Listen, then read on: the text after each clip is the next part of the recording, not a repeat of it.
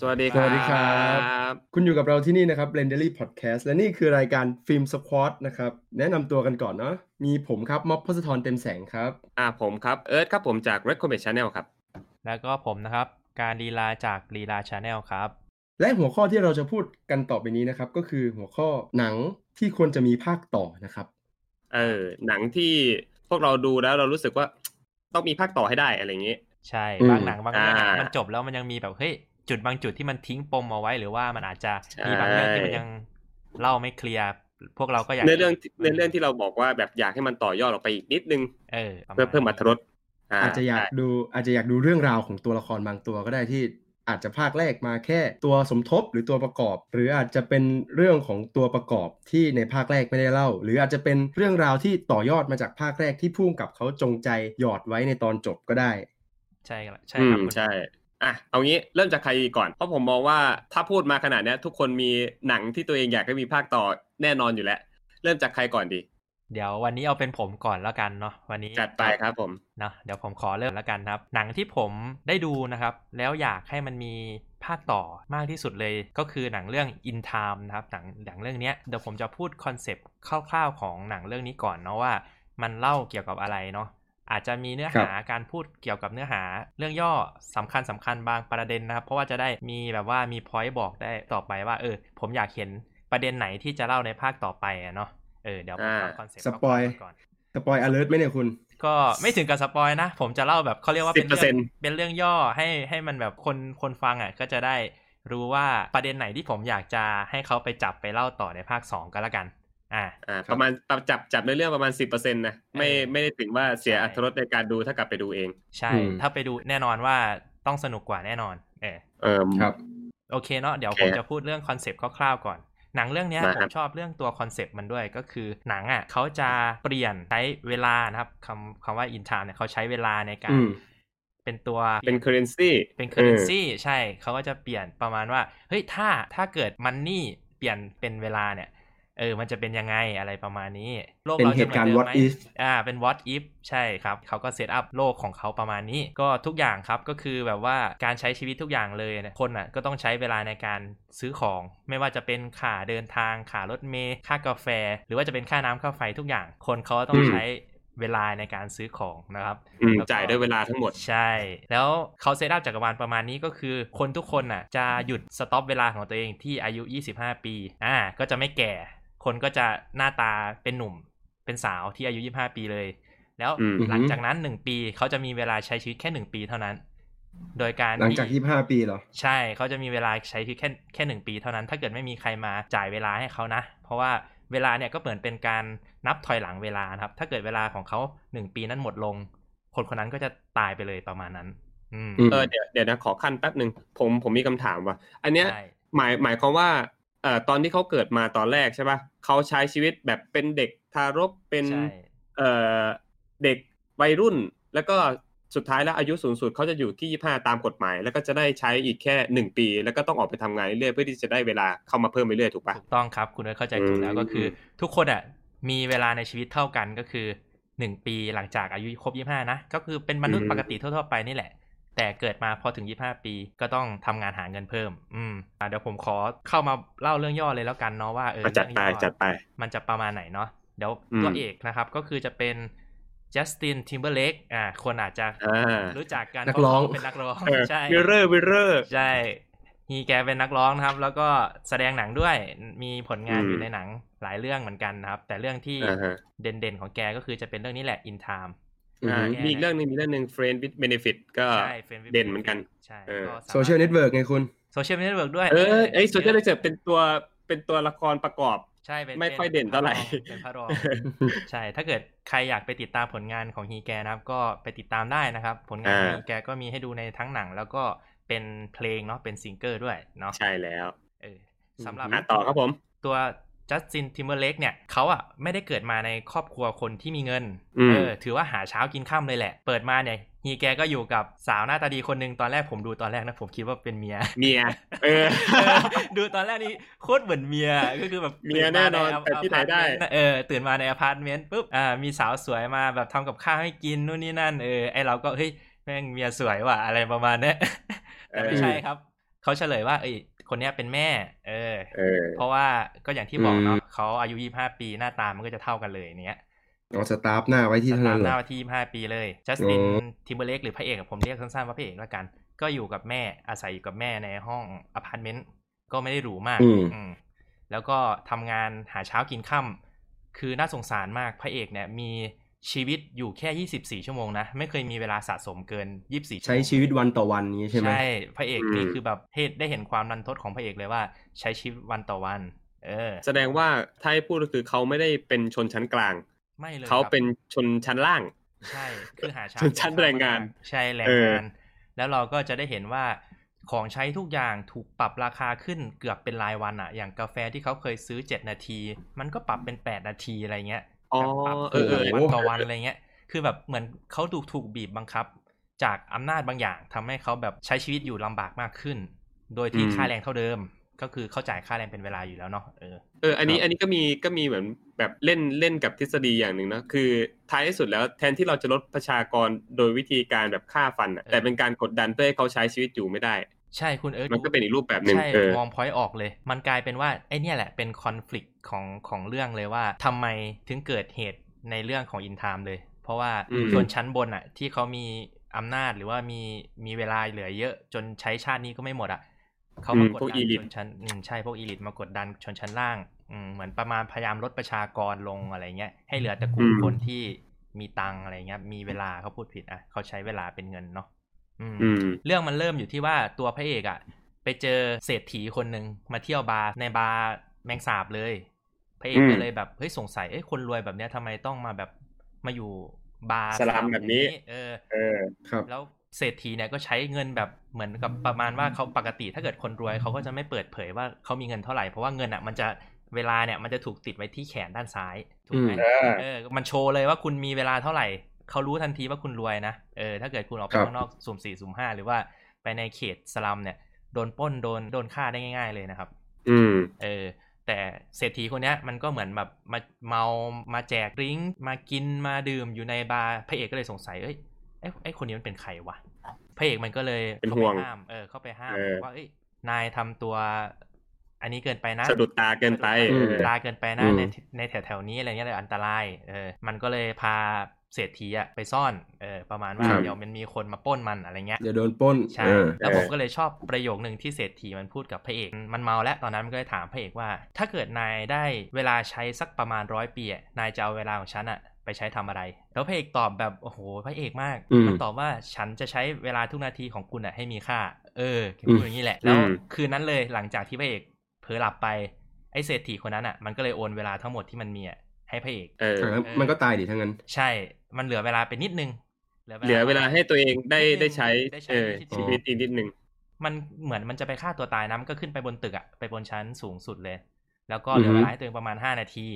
พระเอกอือะอฮึมันก็เลยตื่นมาพอดีแล้ววิ่งไปช่วยแต่ช่วยไม่ทัน เออเอออือฮึใช่ก็เลยว่าเศรษฐีคนนั้นอะก็ตายโดยที่อืมโอนเวลาเกือบทั้งหมดอะประมาณร้อยกว่าปีอะไปให้พระเอกเออใช่ ใช่ คือพระเอกอยู่ดีๆ ก็เป็นแบบมหาเศรษฐีแบบตกถังข้าวสารทันทีอะเออในคืนเดียวอะไรเงี้ยแต่ก่อนมันตายจริงๆมันก็พูดถึงถึงประเด็นว่าเอ้ยทำไมถึงมาอยู่ในสลัมแบบนี้ เศรษฐีคนนี้มันก็เลยบอกว่ามันเหมือนไปรู้แผนของคนมีอำนาจบางคนว่าเขาพยายามจะกดดันให้คนแบบพวกนายอะเริ่มลดจำนวนประชากรลงเรื่อยๆ แล้วมันก็เลยไม่เห็นด้วยมันก็เลยแบบคิดว่าอยู่บนโลกแบบนี้ไม่ได้แล้วมันก็เลยแบบมาฆ่าตัวตายอะประมาณนั้น ไม่ใช้ชีวิตแบบไปวันๆอะเอออืมสุดท้ายแล้วมันมาเจอพระเอกมันก็เลยโอนเวลาให้พระเอกประมาณนั้นให้มาใช้ชีวิตหรือเวลาที่มันแบบไม่อยากใช้แล้วอะประมาณนี้อ่าเออ แล้วทีเนี้ย พอพระเอกมันได้เวลาปุ๊บมันก็ดีใจมาก มันก็เลยกลับไปหาแม่มัน แต่มันก็เกิดอืมเรื่องช็อกอยู่เพราะเพราะว่ามันกลับไปหาแม่มันไม่ทัน ก็คือว่าแม่มันอะใช้เวลาในชีวิตของแม่มันอะหมดเออฉากนี้น่ะสะเทือนใจมาก ประมาณว่าทำไมอะเหมือนกับประมาณว่าครอบครัวพระเอกอะมันไม่ได้รวยใช่ไหมแม่มันจะต้องเออจ่าย ค่าน้ำค่าไฟค่าคอนโดทุกอย่าง ก็คือด้วยด้วยเวลาใช่ด้วยเวลาจนทำให้แม่มันอะเหมือนกับค่าทุกอย่างมันสูงขึ้นนะเนาะแม่มันก็เลยแบบได้เงินเดือนเท่าเดิม ได้ค่าเวลาเท่าเดิมมันก็เลยจ่ายอ่าไม่ไหวใช่สุดคืท้าอยพระเอกคือก็เลยคือคือคือแบบคือแบบที่การบอกคือไอตัวค่าของชีพมันเพิ่มขึ้นเรื่อยๆเออพอเพิ่มขึ้นเรื่อยๆปุ๊บ จากที่เคยจ่ายเท่าเดิมอะแล้วคือแผนการของคุณแม่เขาก็จะมีรูปแบบการใช้ชีวิตเนอะเออวันนี้จ่ายเท่านี้เพื่อที่จะดำรงชีวิตเท่านี้อะไรเงี้ยพอแพงขึ้นอะแผนมันก็ผิดไปหมดเออทำให้ทำให้ตัวเองอะต้องพบกับโศกนาฏกรรมในตอนสุดท้าย ใช่ก็คือมันไม่ได้บอกลูกมันอะไม่ได้บอกลูกชายมันว่าเออรับภาระไม่ไหวแล้วอะไรเงี้ยแต่ตัวพระเอกเองอะก็เลยไปหาแม่ไม่ทันก็คือวิ่งไปแค่เสี้ยววินาทีอะประมาณว่าเหมือนฉากเนี้ยมันจะใส่มีอ่าความหมายประมาณว่า แค่เสี้ยววินาทีเดียวอะ ถึงคุณไม่ทันอะคุณก็ไม่ทันประมาณนั้นอะถึงคุณจะมีเขาเรียกว่าไงอะใช่ใช่มีเวลาเยอะแค่ไหนก็ตาม แต่ถ้าเกิดคุณช้าเพียงเสี้ยววินาทีเดียวอะโอกาสนั้นอะมันก็ไม่ทันอยู่ดีประมาณนั้นอะใช่ใช่มันเป็นใช่การพูดพูดถึงแบบเรื่องของเล่นกับอีกอีกมุมมองหนึ่งก็คือ ถ้าคุณถึงคุณมีเยอะแยะ แต่ถ้าสมมติคุณพลาดที่จะฉวยโอกาสนั้นไปอะก็คือคุณก็พลาดไปพลาดไปเลยใช่พลาดไปตลอดชีวิตครับ เหมือนกับมันพยายามจะเล่าความหมายของเวลาในแบบปกติเออก็ใช่คือใช่ใช่ก็คือแบบว่าถึงคุณจะมีเวลาเยอะนะ คุณจะมีเงินเยอะอะเทียบเงินกับเวลา แต่ถ้าเกิดเวลาจริง ๆ คุณอะคุณพลาดโอกาสแค่เสี้ยววินาทีเดียวอะเออคุณก็ช่วยแม่คุณไม่ทันนะ ประมาณนั้นอะอ่าเอางี้ดีกว่า ผมว่าผมว่าเนื้อเรื่องเราพอโอเคแล้วทีนี้อืมผมอยากทราบว่าคุณการอยากให้มีอะไรในภาคต่ออ่าเออเออ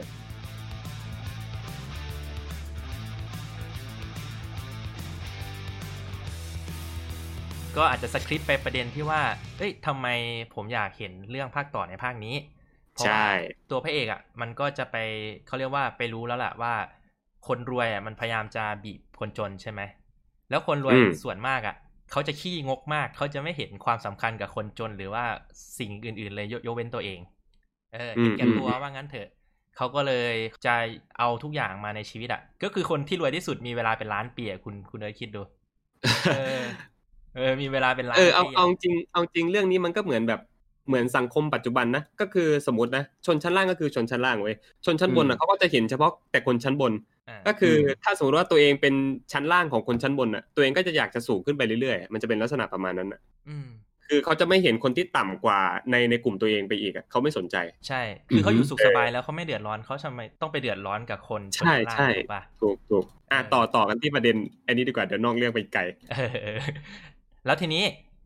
ตัวเขาก็มีเหตุผลของเขานะ ในกลุ่มของอีลิทหรือว่าคนที่อยู่ชนชนชั้นสูง ใช่เออเขาก็อธิบายว่าเขาพยายามควบคุมกลไกของเวลาหรือว่ากลไกของเขาเรียกว่าอะไรเงินนั่นแหละ เออ ให้มันแบบสมดุล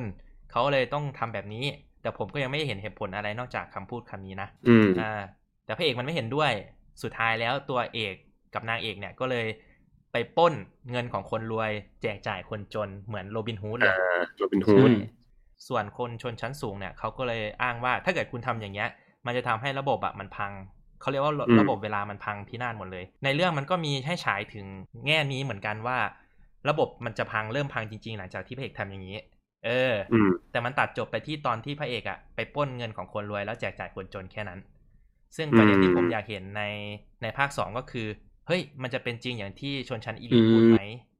การล่มสลายของระบบว่างั้ใช่นเถอะการล่มสลายของระบบอะ มันจะเป็นทางที่ดีหรือมันจะเป็นทางที่แย่ เออออืมเพราะว่าในตอนท้ายๆของการล่มสลายของระบบอะ มันเริ่มคอลแลบมันหรือว่ามันเริ่มเซ มันเริ่มจะทลายแล้ว พวกคนชนชั้นแรงงานอะ ก็ไม่ทำงาน เพราะว่าเขาได้เงินจากเงินบริจาค เขาก็เลิกทำงานหมดเลย ส่วนตำรวจที่เขาเป็นตำรวจเวลาที่เขาพิทักษ์สันติราษฎร์อะ เขาก็เลิกทำงานครับเหมือนกัน เพราะว่าเขาก็อืมรวยเหมือนกัน กลายเป็นว่าเฮ้ยสิ่งที่พระเอกทำมันมันจะใช่อืไหมมวะมันดีจริงๆไหมเออมันดีเออเนี่ยมันจริงไหมมันวิเคราะห์ได้เลยนะว่า เหมือนกับว่าตอนแรกโครงสร้างของโลกใน In Time เนี่ยเป็นแบบทุนนิยมถูกไหมคุณใช่อ่าใช่ก็คือใช่แต่พอพระเอกมันเริ่มเอาเงินหรือเอาเริ่ม เริ่มเอาเวลาไปแจกจ่ายคนอื่นเนี่ยโครงสร้างมันจะเชิงเป็นเป็นคอมมิวนิสต์ถูกไหมแล้วมันก็เลยจะกลายเป็นว่าตั้งคำถามกับระบบว่าอ้าวการเปลี่ยนแปลงจากระบบเก่าไประบบใหม่เนี่ย มันจะดีหรือมันจะแย่ ใช่ ถูกต้องเลยมันคก็รับมันก็เป็นเรื่องที่น่าสนใจเนาะใช่แต่เอมันอตัดคือจบคืออย่างนี้เออเดี๋ยวเดี๋ยวผมเอาขอพูดการก่อนการก่อนเออคือมันตัดจบแบบเฮ้ยเฮ้ยมันกำลังจะเห็นความเป็นไปของระบบอะแต่มันตัดจบไปซะงั้นอะกลายเป็นว่าเฮ้ยมันอืมควรจะต้องเล่าต่อในประเด็นนี้ต่อไหมอะไรอย่างเงี้ย หรือว่าให้เราจินตนาการไปเองว่าว่าสุดท้ายแล้วที่พระเอกทำอะมันจะดีหรือไม่ดีอะไรเงี้ยอาจจะจบแบบปลายเปิด เออ แต่ส่วนตัวผมนะ ผมรู้สึกว่าเรื่องเนี้ย มันมาดีแล้ว แต่อยากให้มันเล่าต่อไปอีกสักนิดนึงอะไรประมาณเนี้ยให้เราเห็นภาพว่า เอ้ย แล้วผู้กำกับอะเขาอยากเห็นการล่มสลายของระบบเป็นทางไหนมากกว่าอะไรเงี้ย เอออือหือเอออืมอันนี้ความคิดผมสำหรับสำหรับผมนะเออผมมองว่าตอนที่พระเอกมันตั้งคำถามมันตั้งคำถามว่า มันไปเจอคนที่รวยที่สุดของของประเทศเออซึ่งเอาจริงก็คือคนที่อยู่เบื้องหลังระบบนี้นี่แหละ ซึ่งเป็นฉากที่ผมชอบที่สุดเลยเพราะว่ามันเป็นฉากที่ทั้งสองคนอะฟาดฟันกันด้วยเกมเกมหนึ่งที่ชื่อว่าโป๊กเกอร์ เออใช่มาเล่นโป๊กเกอร์อ่าใช่เล่นโป๊กเกอร์กันโดยที่เอาเวลาเนี่ยเป็นเดิมพันเรียกว่าซึ่ง all in ฉาก all out กันเลยซึ่งทีเดียวใช่ ซึ่งฉากในตอนนั้นน่ะพระเอกเห็นแล้วว่าคนที่อยู่จุดสูงสุดของระบบอะเขามีเอ่อเวลาน่ะ เป็นเป็นพันล้านปีอะพันล้านเป็นพันล้านปีเออใช่มันเป็นมันพันล้านเอปีเลยอเออมันก็เหมือนคนรวยที่แบบรวยแบบรวยมากๆเนาะคือคือรวยถ้าพูดในเรื่องรวยจเงินนจนจนไม่ไม่คิดว่าตัวเองจะต้องเดือดร้อนไปแล้วอีกกี่สิบชาติก็ไม่รู้อะอืมเออเป็นประมาณนั้นแล้วทีเนี้ยเขาก็เลย ตอนนั้นน่ะ หลังจากที่เขาเล่นโป๊กเกอร์ แล้วเขาเล่นชนะมาเขาก็เขาก็ตั้งคำถามว่า ถ้าสมมติมีเวลามากขนาดเนี้ยแล้วทุกคนแล้วแจกจ่ายไปให้ทุกคนน่ะทุกคนก็สามารถอยู่ได้อย่างสุขสบายสิทำไมจะต้องเก็บเวลานี้ไว้กับตัวเองคนเดียวด้วยเอออันนี้อืมสิ่งที่พระเอกเขาตั้งคำถามและเขาต้องการที่จะที่จะเปลี่ยนแปลงมันอ่าเพราะว่ามันเป็นปมในจิตใจเขาที่เขาอะเสียแม่ไปไง ใช่เขาอยู่ในชนชั้นล่างมาอืมเขาเห็นว่าใช่การที่ได้อยู่แบบวันต่อวันอะใช้ชีวิตวันต่อวันมันมันทรมานแค่ไหนอะไรเงี้ย เออเออแต่แต่จริงๆเรื่องนี้แบบ มันก็เถียงกันได้หลายมุมมองอะเอาจริง ใช่ครับผมโดยว่าส่วนมันมันจบไปเปิดนะอืมโดยโดยส่วนตัวผมอะผมเห็นด้วยกับคนชนชั้นสูงที่เขาเป็นคนควบคุมระบบนี้อยู่ แต่ผมไม่เห็นด้วยกับเขาที่ว่าเขาควบคุมระบบตัวเองคนเดียวโดยที่มันไม่มีไม่มีความเท่าเทียมอะมันจะเป็นอืมลักษณะนั้นแต่แต่แต่การแต่การที่เราต้องควบคุมสิ่งสิ่งนั้นให้อยู่ในเชิงโครงสร้างอะผมว่าเขาเขาทำถูกต้องแหละใช่เพราะว่าถ้าสมมติถ้าถ้าสมมติว่ามันเปลี่ยนแปลงไปในทางที่พระเอกบอกนะ ทุกคนมีเวลาเท่ากันปั๊บ ท้ายที่สุดแล้วอะมันจะไม่มีอะไรกำหนดเลยว่าต้องทำไงเพื่อเพื่อที่จะได้เวลาตรงนี้มา อืม เหมือนสังท้ายที่คสุมดมันพอจะหยุดทุกคนอะเนาะเหมือนฟันใช่เฟืองมันหยุดหมุนน่ะ ผมว่า พอสมมตินะ ทุกคนอะมีเวลาเท่ากันหมดเลย สมมติมีแปดพันล้านคนอะมีเป็นมีเป็นพันล้านปี ทุกคนมีเวลาเท่ากันหมด แล้วจุดกำเนิดของเวลาตัวเนี้ยมันมาจากไหนอะถูกไหมความหมาย เออก็การใช้ไม่ไม่ชีวิตจะคือหด เลยใช่ไหมเออความหมายความหมายของการใช้ชีวิตหนึ่งก็จะหมดไปท้ายท้ายที่สุดแล้วพอเวลาตัวเองใกล้หมดอะสิ่งที่ตัวเองจะทำให้ได้มาซึ่งเวลาก็มีแค่อย่างเดียวคือไปฆ่าคนอื่นเพื่อชิงเวลามา อืมอืมเพราะจุดกำเนิดของเวลาจริงๆอะเขาไม่ได้บอกว่าเวลามันมันกำเนิดมาจากอะไร อืม ที่เป็นเคอร์เรนซีที่เขาใช้ในโลกเนี่ยก็จะเป็นประมาณนี้ ที่อันนี้ความคิดเห็นผมนะ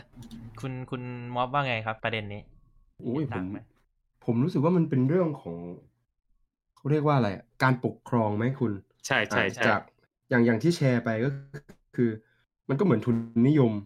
มันมันถ้าเราเปรียบกันง่ายๆเวลาคืนเงินอะ มันก็เหมือนกับว่าการปกปกครองที่เห็นเงินเป็นสำคัญอืมอืมอ่า คนรวยก็รวยไปมีมากมีเป็นพันล้านจใช่นไม่รู้ใช่จะเอาไปทำอะไร ส่วนคนไม่มีก็คือใช้ชีวิตเป็นวันต่อวัน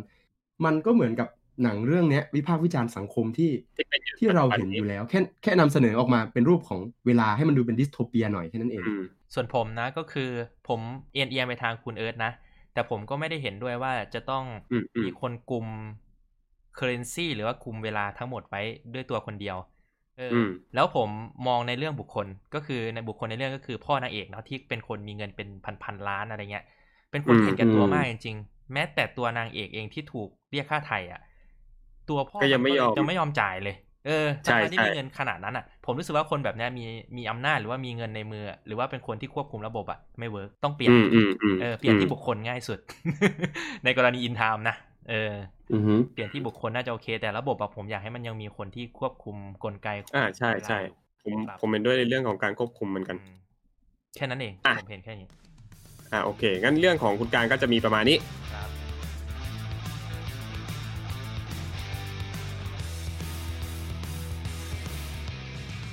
อ่า ต่อไปต่อไปเป็นใครครับอ่าเป็นผมแล้วกัน อ่าครับมาเข้าเรื่องของผมเองเลย อ่า ของผมมันจะเป็นเรื่องที่ผมหยิบยกขึ้นมา คือเป็นเรื่อง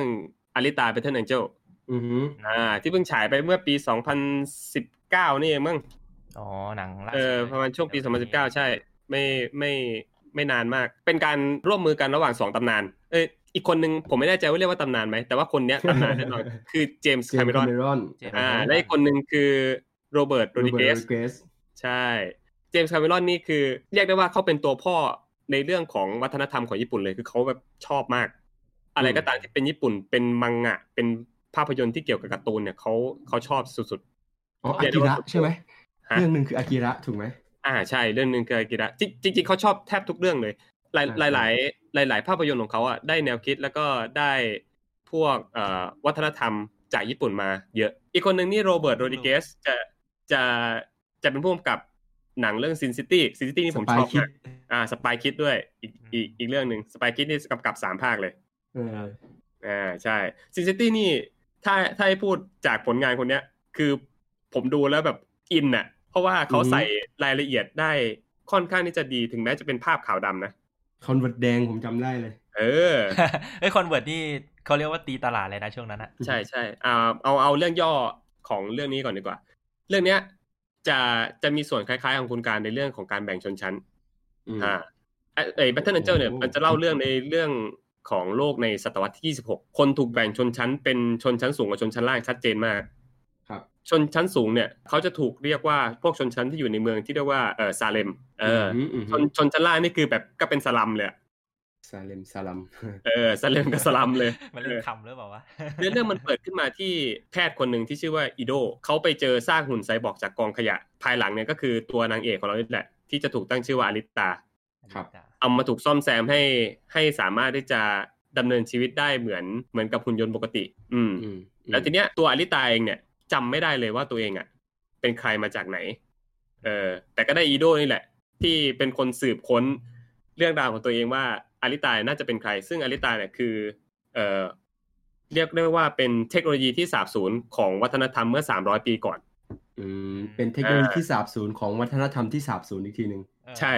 เมื่อใช่ไหม300ปีก่อน เพราะว่าครับ300ปีก่อนเนี่ยเขาได้ปูมาว่ามันเคยมีสงครามอวกาศอืมอืมเออสงครามอากาศจากตัวเผ่าพันธุ์ของอลิตาเองหนึ่งแล้วก็เผ่าพันธุ์ที่อยู่บนโลกเองอืมต่อสู้กัน และเขาก็ไม่ไม่ได้เฉลยอะไรมากก็จะประมาณนี้ แล้วหนังอะที่มันน่าสนใจตรงอยู่ที่ว่าตัวปมของของตัวอลิตา ตัวอลิตาเองเนี่ยเขาไม่ได้รู้เลยว่าตัวเองอะเป็นใครมาจากไหน และหน้าที่ของตัวเองคืออะไรอืมเออแต่สิ่งที่เขาได้รับสืบทอดมาและยังเป็นเรียกเรียกได้ว่าเป็นสัญชาตญาณติดตัวเขาอะก็คือ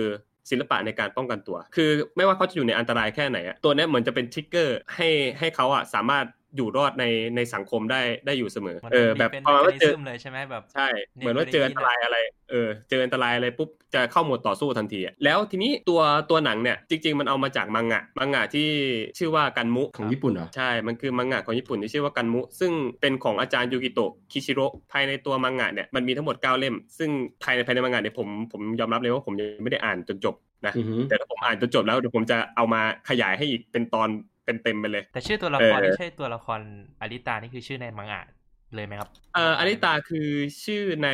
ภาพยนตร์อ๋อแต่ในมังงะอีกชื่อเออในมังงะชื่อว่ากาลี่ในในตัวในตัวของหนังเนี่ยเล่าปูเรื่องเฉยๆหนังหนังที่เพิ่งที่เพิ่งเข้านะเล่าปูเรื่องเฉยๆว่าอลิตาเนี่ยเขาเขาพยายามที่จะค้นหาอะไรอยู่เออเขาพยายามที่จะค้นหาว่าตัวตนที่แท้จริงของเขาคืออะไรหน้าที่ของเขาคืออะไร แล้วเขาก็ค่อยๆ ไปพบเจอโครงสร้างของโลกเรื่อยๆว่า ตอนเนี้ยโลกอะมันกำลังดำเนินไปทางไหน บิดเบี้ยวมากมายขนาดไหน ทุกคนทุกคนที่อยู่ชนชั้นล่างอะเป็นสลัมอะเขาต้องการที่จะเหมือน move on ตัวเองอะเพื่อที่จะ power up ให้ไปอยู่ในบนซาเลมให้ได้อืมแต่แต่ซาเลมกับสลัมอะคนที่อยู่บนซาเลมสามารถย้ายมาอยู่ในสลัมได้ แต่คนที่อยู่ในสลัมจะย้ายขึ้นไปบนซาเลมไม่ได้เออมีกำแพงทางบนชั้นอยู่ใช่ไหมใช่คือหนามาก คนที่อยู่ข้างล่างคือต้องอยู่ข้างล่างตลอดชีวิต แต่ก็มีวิธีการขึ้นไปขึ้นไปบนซาเลมอยู่ แต่ไม่ได้ขึ้นไปในสภาพร้อยเปอร์เซ็นคุณจะต้องไปในเหมือนเศษซากอะอืมฮะเออ ถ้าสมมติเป็นมนุษย์ใช่ไหมคุณก็ต้องถูกแบ่งส่วนขึ้นไป ไม่ไม่ให้เหลือเป็นเป็นรูปธรรมของมนุษย์อะอ๋อก็คือแบบเป็นไซบอร์กเป็นมนุษย์ดัดแปลงมาอย่างนั้นเหรอไม่ใช่ คือเป็นต้องตายชิ้นส่วนเลย เป็นชิ้นส่วนเออต้องตายอะอ้าวและกลายเหมือนต้องเป็นตายใช่ เป็นชิ้นส่วนเออเพื่อที่จะเอาไปไปเป็นชิ้นส่วนสำรองให้คนที่อยู่บนซาเลมอีกรอบหนึ่งโอ้ม เออ เป็นเป็นขนาดนั้นเลยคือคนที่อยู่สลัมก็คือมึงต้องอยู่สลัมตลอดชีวิตอะเอคือเหอมือนเขาก็เหมือนคนชนชั้นสลัมก็คือเป็นเหมือนกับปศุสัตว์ให้กับคนชั้นบนด้วยใช่ไหมถ้าเกิดพูดแบบนี้ใช่ไหมครับใช่ใช่เหมือนเหมือนเป็นอะไหล่สำรองให้กับคนชั้นบนอีกรอบหนึ่งอืมเดี๋ยวนะคุณเอิร์เอธอคือในเรื่องก็คือคนก็ยังเป็นมนุษย์อยู่เนาะยังไม่ได้เป็นแบบกึ่งไซบอร์กใช่ไหมครับมีมีมีมีมีอ๋อทั้งสองมีมีเกิดด้วยทั้งสองแบบอ๋อใช่ทั้งส องมี fully automate ไซบอร์กแล้วก็เป็น semi ก็คือแบบอืมครึ่งหนึ่งยังเป็นคนอยู่อีกครึ่งหนึ่งเป็นไซบอร์กแล้วก็เป็นคนร้อยเปอร์เซ็นต์อย่างเงี้ยมีมีทั้งสามชนชั้นเลยแล้วแล้วเออระหว่างชนชั้นน่ะสับ culture ของแต่ละชนชั้นนี่มันมันแบ่งแยกกันไหมหรือว่าก็ทั่วทั่วๆไปอยู่ไม่ด้วยกันไม่แบ่งแยกคือออทุกคนอยู่ด้วยกันใช้ชีวิตอยู่อยู่ด้วยกันได้ ใช่โอเคแต่ว่าคนคนที่เป็น semi อะก็คือส่วนหนึ่งเป็นไซบอร์กเนี่ยเขาก็จะมีภาษีดีกว่า เพราะว่าเขาสามารถทำอะไรได้หลากหลายมากกว่ามนุษย์ปกติ คือเหมือนจะเป็น power up ความสามารถตัวเองขึ้นไป อย่างเช่น โดยปกติแล้วตัวเองเป็นเป็นคนอยู่แล้วเนี่ยแต่แขนขาดว่ะ ก็ไปเพิ่มตรงส่วนแขนให้เป็นไซบอร์กขึ้นมา ตัวเองก็สามารถที่จะยกของที่มีขนาดน้ำหนักมากกว่าตัวเองได้2อสามเท่า หรือไม่ก็สามารถเล่นกีตาร์ในในรูปแบบที่คนปกติเล่นไม่ได้อย่างเงี้ยเอออืมอ่าจะเป็นจะเป็นลักษณะประมาณนั้นมากกว่ามันเพิ่มความสามารถให้ให้กับคนปกติเข้าไปอีกครับ แต่อ่าผู้กำกับเขาไม่ได้เล่นเชิงสับ culture ใช่ไหมครับแบบมันไม่ไม่ไม่ไม่ได้เล่นความแต่แต่เป็นเป็นลักษณะที่แบบว่าให้เราเห็นแล้วเราคิดเองอะเออตัวตัวสารหลักจะเป็นลักษณะของการหาตัวตนของของตัวกาลี่ตัวอลิตาเนี่ย อืมอืมว่าอลิตาจริงๆเขาเป็นใครกันแน่ ซึ่งในหนังอะเขาเขาเฉลยมาส่วนหนึ่งแล้วว่าตัวเองอลิตาเนี่ยเป็นนักรบจากเมื่ออืม300 ปีที่แล้ว ซึ่งเป็นเผ่าพันธุ์คนสุดท้ายที่ยังเหลืออยู่ อืมอืมเออสิ่งที่อลิตาได้ได้รู้ในตอนท้ายเรื่องก็คือหน้าที่ของตัวเองอะคืออะไร แล้วก็จบเหรอใช่แล้วก็จบ หน้าที่ของโอ้โหของอลิตาก็คือการทำลายซาเลมทำลายกรกำแพงชนชั้นอย่างเงี้ยเหรอไม่ไม่ใช่เอ่อจะจะบอกจะบอกแบบนั้นก็ไม่ได้คือทำลายเมืองซาเลมเลยอะซึ่งเป้าหมายในการทำลายชนชั้นไหมผมผมไม่แน่ใจ อันนี้ขอขอไม่ฟันธงแล้วกันอืมเออแต่ตอนสุดท้ายอะของเรื่องอะไออาริตาเขารู้แล้วว่าคนที่อยู่เบื้องหลังระบบที่ผิดเพี้ยนเนี่ยมันคือใคร ซึ่งเขาเรียกตัวเองว่าโนวาอืมอืมเออซึ่งโนวาเนี่ยสามารถที่จะเชื่อมต่อจิตไปยังคนที่เป็นทั้ง semi automate ไซบอร์กได้ แล้วก็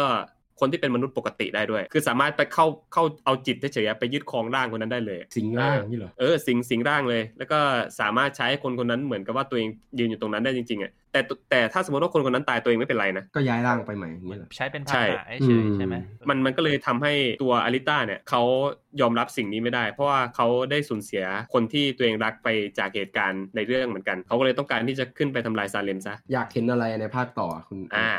สิ่งที่ผมอยากเห็นคือ ผมอยากรู้ว่าจริงๆอะไอโนวาเนี่ยมันเป็นใครกันแน่ รู้แค่ว่ามีความสามารถส่วนหนึ่งอะมีความสามารถอะไร แล้วก็อย่างที่สองคืออยากให้ปูในเรื่องของปูกลับไปก่อนหน้าสงครามอะเขาเขาทำสงครามกันเพราะอะไรอืมมันเกิดอะไรขึ้นถึงจะใช่มันเกิดอะไรขึ้นสงครามทำทำไมถึงเกิดสงครามนี้ขึ้นมาอือฮึเออแล้วตัวแล้วตัวอาริตาเนี่ยใครเป็นคนสร้าง เพราะว่าผมผมมั่นใจว่า เทคโนโลยีที่สาบสูญอะไรหรืออะไรก็ตามเนี่ยคือเขาสร้างต้องมีคนสร้างคนกลุ่มเนี้ยขึ้นมา เพื่อที่จะเพื่อที่จะบรรลุจุดประสงค์บางอย่างเออผมอยากเห็นคนสร้างว่าว่าคนสร้างคนเนี้ยเขาเป็นใคร ถ้าสมมติว่ามันกลับกัน มันกลายเป็นว่าจริงๆ โนวาเป็นคนสร้างพวกนี้ขึ้นมา แต่พวกนี้ดันหักหลังเพื่อที่จะล้มล้างซาเลมเอง เออ อันนี้ก็เป็นอีกรูปแบบหนึ่ง เขาเรียกว่าไงก็แอบเดาคาดเดาเนื้อเรื่อง เออ ว่าจะประมาณไหนใช่ไหมอืม คาดเดาแต่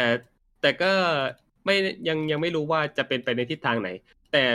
ที่ผมมั่นใจคือสองคนเนี้ย ที่เป็นเจมส์แคมเมรอนกับโรเบิร์ตโรดิเกสเนี่ยเขาตกลงกันไว้แล้วว่าเขาจะสร้างให้เหมือนกับต้นฉบับมากที่สุด เพราะฉะนั้นแล้วเอ่อถ้าใครอยากรู้เรื่องราวของความเป็นไปในภาคหน้าถ้าสมมติมีนะก็สามารถไปอ่านมังงะได้เลย ผมว่ามันน่าจะเหมือนกันเกือบร้อยเปอร์เซ็นต์น่าจะเคลียร์ ใช่ใช่ก็จะประมาณนี้ของผมก็จะประมาณนี้สำหรับอาริตา Battle Angel ใช่ไหมครับ ใช่ครับผม ใครยังไม่ดูแนะนำว่าให้ไปดูซะ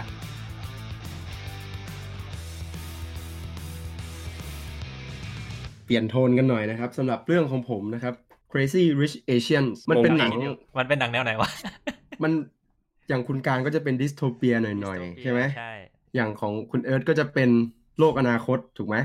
อ่าอันเนี้ยจะเป็นโลกปัจจุบัน แต่ว่าก็ยังมีปัญหาเรื่องชนชั้นกันเหมือนเดิม นี่เราจะมาพูดหนังชนชั้นกันถูกไหมเรานัดกันมาถูก ถูกหัวข้อเหมือนเรื่องเอยเราเลือกกันแบบต่างคนต่างเลือกมา แต่พอมารวมกันให้ใจความหรือว่าสื่อสำคัญนี่โคตรจะเหมือนกันเลยนะใช่ข้างในมันจะคล้ายๆกัน คือเอาพุ่มกลับไปก่อน จอห์นเอ็มชู จอห์นเอ็มชูเนี่ยกำกับเรื่องอะไร มี G.I. Joe ภาค 2 มี Now You See Me ภาค 2 มี Step Up ภาคโอ้โห2คือคือเหมือนกับจะเป็นเหมือนผู้กำกับไม้คนต่อที่จะมารับไม้ต่อไม้คนต่ออื่นผู้กำกับคนแรกมีปัญหากับสตูดิโอผู้กำกับคนแรกไม่ทำต่อ อะไม่เป็นไร ติดต่อจอห์นเอ็มชู ส่งจอห์นเอ็มชูไป อืมแต่จอห์นเอ็มชูเนี่ยแกแกเป็นเหมือนกับเป็นเชื้อสายเอเชียเนาะแกก็จะมีความอยากทำหนังเกี่ยวกับหนัง อเมริกันเชื้อสายเอเชีย ก็เลยไปหยิบ นวนิยายของนักเขียนที่เป็นอเมริกันเชื้อสายเอเชียคนหนึ่งที่ชื่อว่าเควินควอนเป็นไตรภาคเขาเรียกว่าเป็นเป็นหนังสือไตรภาค โดยหยิบเล่มแรกมาทำที่ชื่อว่า Crazy Rich Asians มีแปลไทยด้วย ที่ชื่อว่าเหลี่ยมโบตั๋นเออเหลี่ยมโบตั๋นคือเรื่องราวคร่าวๆก็จะประมาณว่าแบบตัวเอกชื่อเรเชลชูอ่าเป็น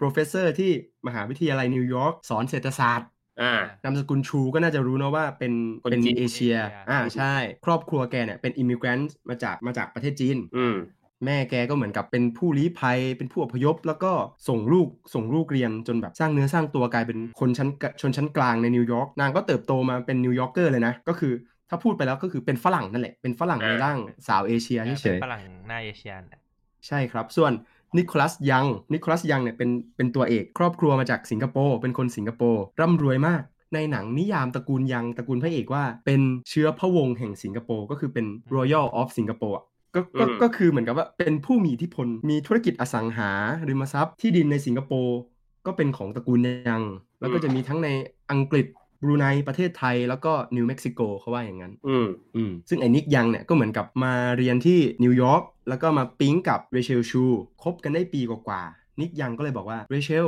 กลับไปที่สิงคโปร์กับฉันไหม ฉันจะไปงานแต่งเพื่อน จะได้พาเธอไปเปิดตัวให้กับครอบครัวฉันด้วย อืม อ่า ประมาณนี้ ทีเนี้ยเรื่องมันก็เกิดละ เพราะว่าพอไปที่บ้านของตัวเอกผู้ชายเนี่ย ไปบ้านของนิกยังเนี่ยอ่าจะพบว่าตอนแรกนางเอกไม่รู้นะว่าเขาทำงานอะไรที่บ้านเป็นแบบไหน ถามแค่ว่าคุณรวยเหรอม ตัวเอกก็บอกแค่ว่าเราแค่อยู่แบบไม่ขัดสน อะไรอย่างเงี้ยนางเอกก็บอกอ่าเนี่ยคือคำพูดของอีพวกคนรวยรู้ไหมซะอะไรอย่างเงี้ยอืมมันก็จะมีความโจ๊กกันรวยแต่ไม่อวดพอก็ดีแล้ว พอบินกลับก็จะนั่ง business class กับนางเอกก็ฮะนี่ business class ครั้งแรกของฉันเลยนะอะไรอย่างเงี้ยอืมพอไปถึงก็ก็จะเจอคุณแม่ของนิกยังนำแสดงโดยมิเชลโยเออก็จะเหมือนกับแบบถามไปถามมาก็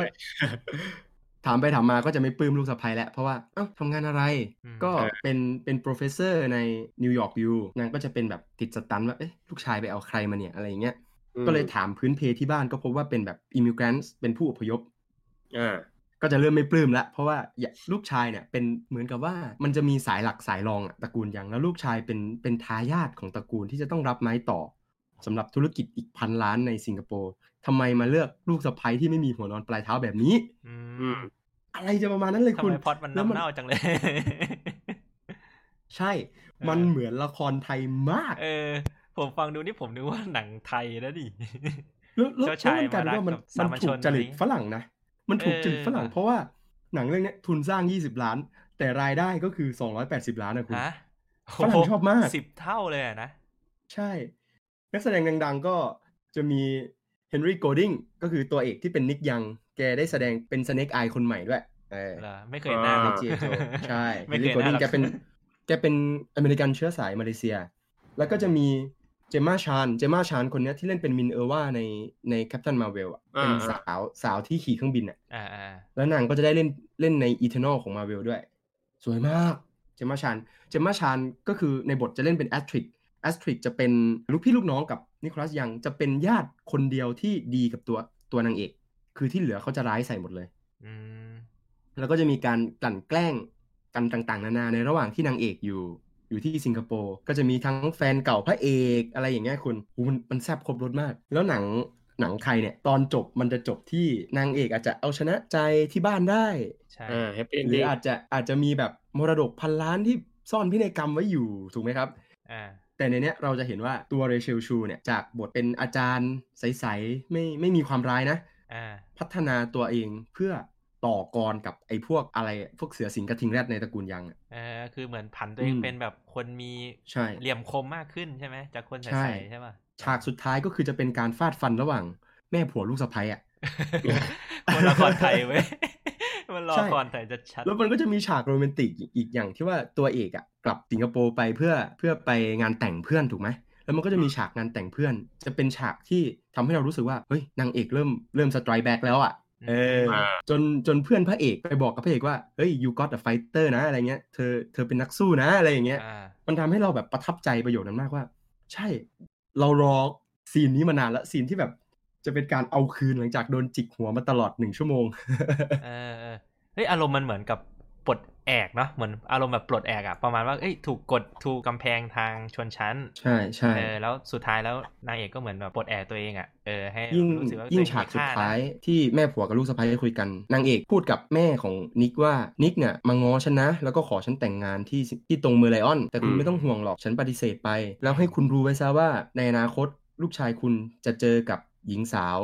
ที่เพรียกพร้อมในแบบของคุณ ให้รู้ไว้ซะนั่นเกิดจากฉันอืมฉันที่ไม่ไม่แต่งงานกับนิกในวันนี้ทำให้นิกได้ลูกสะใภ้ที่ดีในแบบที่คุณต้องการ อะไรประมาณเนี้ยอืมแล้วคุณจะจำหน้าฉันได้ไปตลอดชีวิต อะไรอย่างเงี้ยแบบโอ้โหเหมืร้าอนยตบกาจหน้าเนาะเหมือนแบบเดินใช่มาตบใช่แบบเออ คุณหาคนที่อยากได้ในแบบของคุณอืมเถอะอืมอะไรประมาณแล้วนั้นเรารู้ไว้ซะว่าอยากดูตอนจบเลยแล้วเรารู้ไว้ซะว่า Nick จะ suffer ไปตลอดชีวิตเออมันประมาณนั้นเลยอะโอ้โหแสบอะ แล้วทีเนี้ยแล้วแล้วคือแล้วคือมันจบยังไง อันนี้ผมอยากรู้ว่ามันจบเอ้ยยังผมไงไม่ spoil ผมไม่ spoil คุณต้องไปดูเองเอ้ยอยากดูเลยเนี่ยแล้วแล้วทีเนี้ยด้วยความที่มันเป็นนิยายมันจะมีสามภาค อันนี้เป็นแค่ภาคแรกมพอภาคสองอะมันจะชื่อว่า China Rich Girlfriend แล้วภาคสามก็คือ Rich People Problems ก็คือมันเป็น Rich Trilogy อะคุณอ่ามันมันมีต่อแน่ เพราะว่าตอนจบอะมันเป็นแค่จุดเริ่มต้นเว้ยเออเออเออเนื้อเรื่องก็ความแซบน่าจะยัง ไม่ต่อแน่นนไม่ขอเล่าแล้วกันว่าตอนจบมันจะเป็นยังไง เพราะมันจะไป spoil กับตอนแรกอืมอืมแล้วผมก็ไม่อยาก spoil ด้วยเพราะมันดี ผมดูสามรอบแล้วหนังเรื่องเนี้ยคุณเหรอใช่ครับก่อนก่อนที่จะมาทำพอดแคสต์เนี่ยนั่งดูอีกรอบนึงก็แบบก็ยังอินอะก็ยังสนุกอะเพราะมันเพิ่งลง Netflix ด้วย ใช่ แต่มันมีปัญหาอยู่เพราะว่าด้วยความที่หนังมันกำไรดีอะสตูดิโอก็อยากจะสร้างต่อ แต่ว่าด้วยความที่อย่างแรกเลยคือมันเป็นสงครามการค้าระหว่างจีนกับสหรัฐอะอืมอ๋อการสร้างคือมันชะลอไปหมดเลยแล้ว คนเขียนบทที่เป็นเอเชียอเมริกันก็คือไม่พอใจเรื่องของค่าเหนื่อยเขาก็ลาออกโดนดเหรโดนกดใช่ใช่ใช่ทั้งทั้งๆที่เป็นหนังที่ตีแผ่ชนชั้นนะ แต่ก็ยังมีการกดขี่ชนชั้นในในเรื่องของโปรดักชันอยู่อะแล้วก็ไหนจะโควิดไหนจะนักแสดงที่ดังขึ้นทุกคนไม่ว่าจะเป็นตัวเอกนางเอก หรือใครก็ตามอะก็คือมันคิวมันไม่ว่าง ก็เลยกลายเป็นว่าภาค 2 ก็คือแบบจากจะได้ฉายในปี 2020 ก็คือเลื่อนไปอย่างไม่มีกำหนดเลยคุณ อ่าอืมน่าเสียดายเนาะอืมใช่ โอเค กูไปดูตอนจบมันเรียบร้อยแล้วแล้วเดี๋ยวเดี๋ยวเดี๋ยวอะไรเนี่ย คุณต้องไปดูทั้งเรื่องสิคุณ คุณไปดูสปอยเลยเหรอ เรียบร้อย โอเค ไม่เป็นเดี๋ยไรวผมจดชื่อก็อยากแล้วเนี่ย เออ ว่าจะไปเอดูอ Crazy Rich Asian น่าสนใจมากเลยครับ เหลี่ยมโบตัน ชื่อไทย คือในหนังสือมันมีภาคต่ออยู่แล้วถูกป่ะ แต่แค่ว่าใช่ครับในใช่หนังอะมันติดเรื่อง production เฉยอืมใช่ไหมหลายอย่างหลายอย่างๆเออหใช่ลายคอรับย่าง เรื่องทุกอย่างเลยไม่พร้อม อยากดูในในในในภาคสองก็คืออยากดูตระกูลยังจะไปในทิศทางไหนต่อเออหลังจากที่แบบเกิดเหตุการณ์ภาคแรกแล้วมันมันจะเป็นยังไงต่อ เพราะว่าตัวละครมันล้วนมีสีสันไม่ว่าจะเป็นเพื่อนนางเอกที่ก็เป็นคนรวยระดับหนึ่งในสิงคโปร์เหมือนกัน แต่ว่าก็ยังรวยไม่สู้ตระกูลยัง ก็คืออยากรู้ว่าครอบครัวนี้ ครอบครัวนี้ตระกูลนี้แม้กระทั่งสาแรกที่เป็นสายรองอะเขาจะเป็นยังไงอะไรอย่างแล้เงี้วยคุณแม่ของนางเอกจะเอายังไงต่อใช่ไหมอ่าประมาณนั้นแหละประมาณนั้นแหละทำให้ผมคิดถึง ซีรีส์ไทย comedy เรื่องหนึ่งน้ำตากามเทพคืออยากคือ feeling เหมือนฟังดูเหมือนน้ำตากามเทพมากอะโอ้เราน้ำน้ำตากรรมเทพมันก็ทำมาเพื่อแบบพาโรดี้ละครไทยหลายๆเรื่องอะเนาะใช่ใช่เหมือนแบบว่าทำมาแบบเน้นตลกอะอืมแต่ความเขาเรียกว่าความเขาเรียกว่าจิกกัดพวกคนรวยอืมคนจนก็ยัง ยังประมาณนี้อยู่ไง รู้สึกว่าแต่มันเหมือนแต่เป็นพล็อตที่ละครไทยละครไทยมากเลย แต่ Crazy Rich Asian เนี่ย มันจะมีฉากซึ้งค่อนข้างเยอะนะ ก็ถ้าถ้าคุณไม่ไปแอบดูตอนจบเหมือนคุณเอิร์ธอะผมว่าคุณมีน้ำตาไหลอะเออจริงๆคุณมีน้ำตาไหลเลย เออ ผมต้องไปเนี่ยต้องไปติ๊กไว้ในหนังที่ผมจะดูต่อแล้วเนี่ยแล้วพอหลังเรื่องหนังเรื่องเนี้ยฉายไปอะมันมีกระแสหนังเอเชียอเมริกันออกมาเยอะมากเลยนะ ไม่ว่าจะเป็นไม่ว่าจะเป็นเรื่อง To All the Boy I Love Before หรือว่าของ Netflix อ่าแล้วก็จะมี Always Be My Maybe ที่ว่าเออคีโนอันลินี้ฟเล่นด้วยเออเนี่ยมันมันจะกลายเป็นว่ามันเกิดเป็นกระแสหนังอเมริกันเชื้อสายเอเชียขึ้น เอออืมใช่ใช่ใช่หามากเลยเรื่องที่คุณหมอพูดมาเนี่ยผมดูบางเรื่องอยู่ To All the Boy เหรอไม่ไม่อะไรนะเรื่องที่คิน e ลิฟเป็นอ๋อสองภพ Always Be My Maybe อย่างอ่าฮาฮะอะไรคิน e ลิฟเคียนูลิฟนี่ยังฮาสุด คือผมดูเรื่องเนี้ยหลังจาก Crazy Rich Asian นะ รู้สึกว่า มันไม่ได้อะมันแบบไม่รู้สิผมชอบ Crazy มากกว่าอ่าเอออาจจะคนละโทนด้วยมั้ง อาจจะเน้นฮาไปหน่อยเรื่องนี้อืมประมาณนี้ฮะของผมสำหรับพวกเราสามเรื่องเนาะที่อยากให้มีภาคต่อ ก็จริง ๆ มันก็เป็นคอกลางมันจะคล้าย ๆ กันอ่าเออคอตรงกลางในเรื่องของชนชั้น Message ชนชั้นวรรณะ Message มีมันจะมีชนชั้นอยู่ข้างในของของทั้งสามเรื่องนะฮะแต่รูปแบบในการรูปแบบความชอบของแต่ละคนก็แตกต่างกันไปอืมนะฮะตอนแรกผมไม่คิดว่าเลือกหนังสามเรื่องมาเนี่ยจะเป็น หรือว่าแมสเซจมันจะอันเดียวกันขนาดนี้เลย ก็เลยแบบเอ้ยเออจริงเออตอนแรกคิดว่าจะไม่เหมือนกัน ก็เออถือว่ายังเป็นเขาเรียกว่าไงยังเป็นหนังที่อยากให้เห็นภาคต่อเนาะอย่างใช่ใช่อย่างแต่ละเรื่องเนี่ยก็ทิ้งแมสเซจไว้แล้วก็ติตั้งคำถามไว้ค่อนข้างดี ก็อยากเห็นภาคต่ออมทั้งสามเรื่องเลยอ่าแล้วเพื่อนล่ะครับ อยากจะให้หนังเรื่องไหนมีภาคต่อบ้าง สามารถที่จะเอามาบอกมากล่าวกับพวกเราไว้ได้นะครับถ้าสมมติว่าเป็นหนังที่เราไม่เคยดูเราก็ อยากจะขอขอบพระคุณไว้ณที่นี้เราจะได้ไปดู แล้วก็จะได้เอามาเล่าสู่กันฟังใน EP ถัดๆไปเนาะครับเออสำหรับวันนี้พวกเราก็น่าจะมีกัน